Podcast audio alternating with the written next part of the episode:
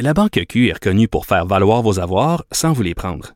Mais quand vous pensez à votre premier compte bancaire, tu sais, dans le temps à l'école, vous faisiez vos dépôts avec vos scènes dans la petite enveloppe. Hmm, C'était bien beau. Mais avec le temps, à ce compte-là vous a coûté des milliers de dollars en frais, puis vous ne faites pas une scène d'intérêt. Avec la Banque Q, vous obtenez des intérêts élevés et aucun frais sur vos services bancaires courants. Autrement dit, ça fait pas mal plus de scènes dans votre enveloppe, ça. Banque Q. Faites valoir vos avoirs. Visitez banqueq.ca pour en savoir plus. Les sports. Est-ce que Sébastien Goulet est là? Oui, là, je suis Oui, loin. mais je suis bonjour. Sébastien, comment vas-tu? Salut Mario, ça va bien, merci. Alors, euh, de quoi on se parle aujourd'hui? On va commencer par euh, Jeff Molson, qui euh, a fait une déclaration au site web de la Ligue nationale de hockey, qui se dit emballé pour les prochaines années de l'avenir des Canadiens. On sait que son club a fini euh, 27e au classement général en 2017-2018. L'année passée, ça a été un peu mieux. En gros, il dit qu'il aimerait revivre l'année 2010. On s'en souvient, là, quand le Canadien avait battu les Capitals et les Pingouins euh, un après l'autre. Euh, beaucoup d'espoir, mais bon, on sait que la saison commence officiellement avec le tournoi de golf des Canadiens qui sera présenté au cours de la semaine prochaine. Euh, tout est encore permis, rendu à la fin du mois d'août. On va se Mais- redonner un mois, puis on va s'en reparler. Mais euh, Sébastien, euh, Jeff Molson, là, je me souviens, je- je suis pas ça de proche comme vous autres, mais quand il est arrivé, là, je me souviens de sa première conférence de presse, il a parlé de remettre dans l'équipe, là, puis quand il a embauché Marc Bergevin, puis tout ça, remettre dans l'équipe une culture de gagnant en disant, écoute bien, là, on gagnera pas la Coupe tous les ans, là, on est pas fou, mais il faut qu'il y ait un plan de construction, puis un plan de reconstruction, qu'on devienne une équipe compétitive, puis une équipe qui gagne, puis tout ça. Puis je m'excuse, mais depuis deux ans, il a tout échappé ça. Là. Comprends? Il a complètement tout échappé ça. Il n'y a plus de plan, il n'y a plus de reconstruction. Tout le noyau de jeunes joueurs sur lesquels on misait, euh, tout ça est disloqué. Ils sont tous rendus ailleurs. Là. Pacioretty, Galchenyuk, euh. Il reste juste du noyau de jeunes de 2010, 2011, 2012. là, il reste que Carey Price, qui est rendu un gardien trop payé, relativement âgé. Puis là, ben là, cette année, euh, je vais pas être pessimiste, puis j'espère que ça va bien aller, mais j'écoute les partisans, puis moi, ce que je vois, je te donne une vision là, bien à moi. là. Oui. Thomas Tatar, Thomas Tatar et Max Domi ont connu l'année passée, les deux, la meilleure saison de leur carrière, mais de loin. Les deux ont dépassé, là, beaucoup, beaucoup, beaucoup dépassé tout ce qu'ils avaient réalisé dans le passé. Et là, on semble prendre pour acquis à Montréal que ces deux joueurs-là vont répéter ça, vont être aussi bons. Mais ça se peut, tu sais, des fois, c'est arrivé des joueurs qui juste dans leur vie, après un échange, une grosse saison. Je le souhaite là, que Domi et Tatar fassent aussi bien que l'année passée, puis encore mieux. Mais ça se peut qu'ils redeviennent des simples gars de 40 points comme ils ont toujours été, puis que là, à ce moment-là, il n'y a même plus de leadership offensif dans l'équipe, puis il n'y a plus rien de rien, puis excuse-moi d'être pessimiste, mais je suis pas capable de pas voir ce scénario-là. là. T'as raison, Mario, parce que, bon, euh, est-ce que ces deux-là ont joué une saison au-dessus de leur tête, si tu permets l'expression? C'est possible. Mais encore là, Jeff Molson s'est gardé une fenêtre. Lui, il parle pas de cette année, il parle pas de l'an prochain. Il dit qu'il a espoir et est excité au- à propos des trois à huit prochaines années. Oh, boy, boy.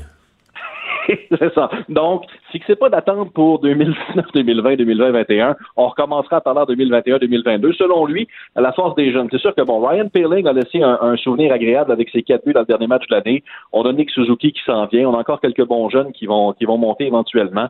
Mais euh, je pense pas que tu es pessimiste, Mario. Je pense que tu es réaliste. Ouais. Mais Ryan Paling, là, les quatre buts, j'étais tout énervé, moi aussi. Là, les spécialistes du sport, le lendemain, me disent Fais juste attention, Mario, il n'avait C'était sûr qu'il n'avait marqué 8 dans toute la saison dans la Ligue américaine? Oh oui, non, non, c'est ben, un joueur qui est arrivé des- des- du niveau scolaire aussi. Ça, de, de l'universitaire. Euh, Fait qu'il dans l'universitaire, il n'avait marqué quelque chose comme 8 dans la saison, puis avec le Canadien, dans une soirée, il en a marqué 4. D'après moi, il ne marquera pas 4 tous les soirs, là. Non, je pense À l'œil de même. En tout cas, il faut rester positif. La saison, n'est pas commencée. Ben. C'est ça. Ça a l'air Euh, que, ça a l'air que, ça, a l'air que Kotkaniemi a pris des livres, puis qu'il va être, euh, il va être aussi talentueux avec ses mains, mais plus, peut-être un peu plus menaçant. OK, ben j'ai, on a hâte de le voir. Écoute, je te le dis, on- quand on aperçoit les biceps qui arrivent en polo au terrain de golf, là, ça met dès là le ton pour la prochaine saison. Bon. Euh, US Open, ça, c'est un petit peu triste parce que c'est quasiment rendu un classique. là. Eugénie Bouchard, elle va, elle va puncher dans les tournois, elle passe 45-50 minutes sur le terrain, puis euh, bye-bye. Écoute, je, je t'entendais parler dans le buzz avec Vince de la musique que tu écoutes quand tu es triste. Je serais curieux de savoir si tu joues dans l'iPod d'Eugénie Bouchard présentement. Euh, c'était une mission difficile. C'était la douzième favorite, euh, Anastasia Sevastova. Euh, ça a mal commencé. Elle a perdu les quatre premiers jeux. Donc, déjà là, elle a commencé à se creuser un trou. Elle a obtenu un bris, gagné son service par la suite, ramené ça à 4 à 2. Euh, je te dirais que le jeu qui a fait la différence, là, le premier set se termine 6-3, parfait, on part à zéro. Elle est à son service à égalité au premier jeu du deuxième set. Elle fait un coup pratiquement parfait, ça frappe le haut du filet et la balle roule sur le filet, tombe de son côté, perd le point, perd son service, s'est fait briser. Euh, c'est difficile. Puis, je te dirais honnêtement, des, performances que j'ai vues de Génie Bouchard dans les derniers mois, c'était peut-être une des moins pires. Ah, OK. Euh, on, voyait les moments de brillance par moment, là, des jeux dignes d'une top 10, le fait de déplacer l'adversaire, réussir à placer ses coups, mais trop souvent encore, elle va avoir des balles que je considère faciles, qu'elle est capable de placer, et tout ça va s'en aller soit dans le corridor, soit trop profondément, puis là, tu vois les épaules qui tombent. Euh, écoute, tu parlais de 50 minutes, ça a duré 1h14, 49 de points gagnés au deuxième service, et 58 000 quand même pour son effort. Ouais. Mais c'est parce que, tu sais, ça fait, fait plusieurs tournois qu'elle se rend même pas au deuxième tour, qu'elle fait juste acte de présence, à punch, puis salut. Ça lui fait 12 défaites de suite, effectivement, en tournoi. Ça, ça doit jouer sur le moral aussi. C'est quand même, tu te souviens même plus c'est quoi gagner. Non, ben écoute, ça remonte à février, donc j'espère qu'elle a des photos encore de cette époque-là parce que ça fait quand même un certain temps. Ouais. Euh, L'impact, euh, une défaite, on dirait que celle-là est encore plus crève-cœur, là. Hein? Ouais, encore une autre avance gaspillée. Bohan avait ouvert la marque à la 49e minute. Euh, je je suis pas un gars qui pointe du doigt souvent, mais le gardien Evan Bush doit absolument se ressaisir. Euh, et plus long de lui-même. Il fait tellement d'erreurs que ça commence à coûter des points à son équipe. Euh, là, c'était le match pour le dernier rang qui donnait accès aux séries. Toronto maintenant trois points d'avance sur l'impact au septième rang. Euh, au moins, bonne nouvelle aujourd'hui, on a annoncé le retour de Ron Fanny, qui est peut-être le meilleur défenseur euh, central possible sur le marché. Il avait joué avec l'impact l'année passée, c'était un des meilleurs.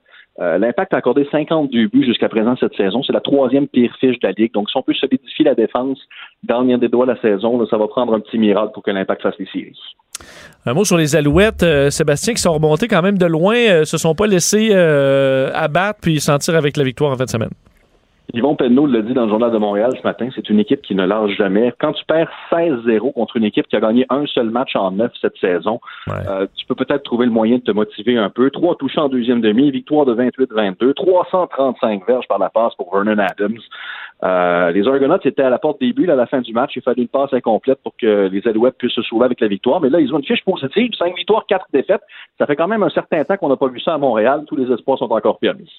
Mhm. Mais il, vient d'où dans ton esprit le, leadership du côté des, des? On a vraiment l'impression que quelque chose s'est passé dans le vestiaire. Est-ce que c'est côté entraîneur qu'on connaît peu, mais qui est peut-être plus, qui est peut-être meilleur qu'on pense? Est-ce que, est-ce que dans le vestiaire, il y a un groupe de joueurs? Est-ce que c'est le nouveau corps arrière?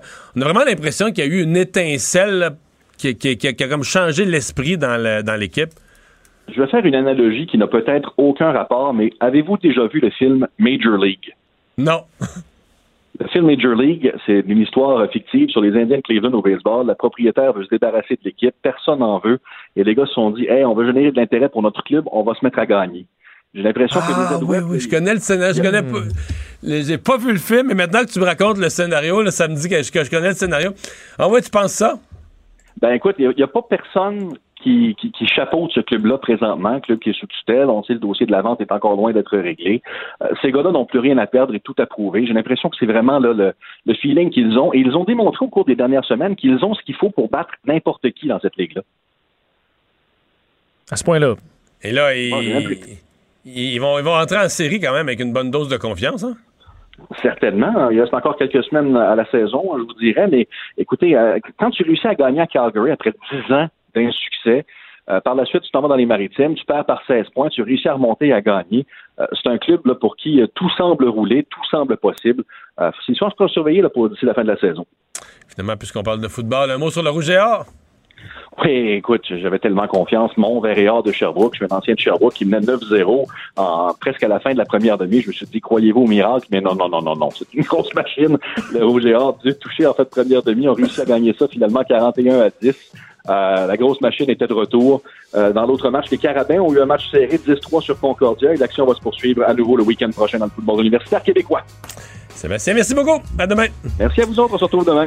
Et finalement, euh, Vincent, euh, nouvelle de- du jour, là, un énorme dossier devant les tribunaux américains qui s'est conclu. Ouais, un premier grand procès en dommages et intérêts dans la crise des opiacés aux États-Unis. La compagnie Johnson Johnson condamnée à payer 572 millions de dollars à l'État de l'Oklahoma pour Ça, sa responsabilité. un État. Un État des 50 pour États une américains. compagnie. Y en a eu plusieurs, évidemment. On sait que c'est un dossier qui fait des milliers de morts aux États-Unis chaque année. Alors vraiment un, un désastre qui commencera à coûter cher peut-être à certaines compagnies, mais qui s'en sont mis quand même plein les poches pendant de nombreuses années. Merci Vincent, merci à vous. À demain.